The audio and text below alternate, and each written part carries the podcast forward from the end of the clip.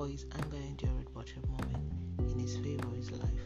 Weeping may endure for a night, but joy cometh in the morning. Let's move on to the prayer point. Heavenly Father, the wise and only true God, I worship you. King of kings, thank you for this beautiful day and grace of life. Lord, thank you for forgiveness of sin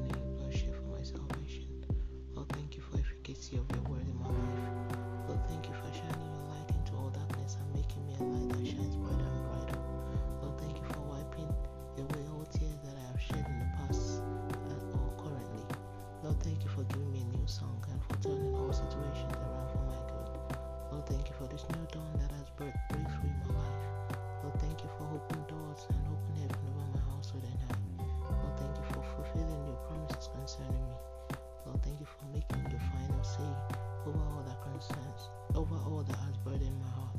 Lord, thank you for the life of the rescues for this daily prayers will impacted by it in our household, for crowning our period of waiting and praying with testimonies. Thank you, Jesus, for answered prayers in Jesus' name. Let's move on to daily confession. Sin shall not have dominion over me. I'm operating the power of the word of God. I'm the righteousness of God in Christ Jesus by faith, as Jesus is somewhere in this world. My season of joy has arrived. My time for celebration is now. Has my prayers with testimony. It is my time to laugh.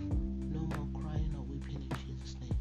Amen. That's today's prayer from being inspired by His word. Today is the 16th of March 2023. Oh, glory be to God. Hallelujah. Remember, Jesus loves you so much. Always walk by faith and not by sight. Don't forget to be a blessing to someone by sharing this. And tune in tomorrow from the wonderful time of prayer the glory of God and by His grace. Have a wonderful day. God bless you. Jesus is coming soon.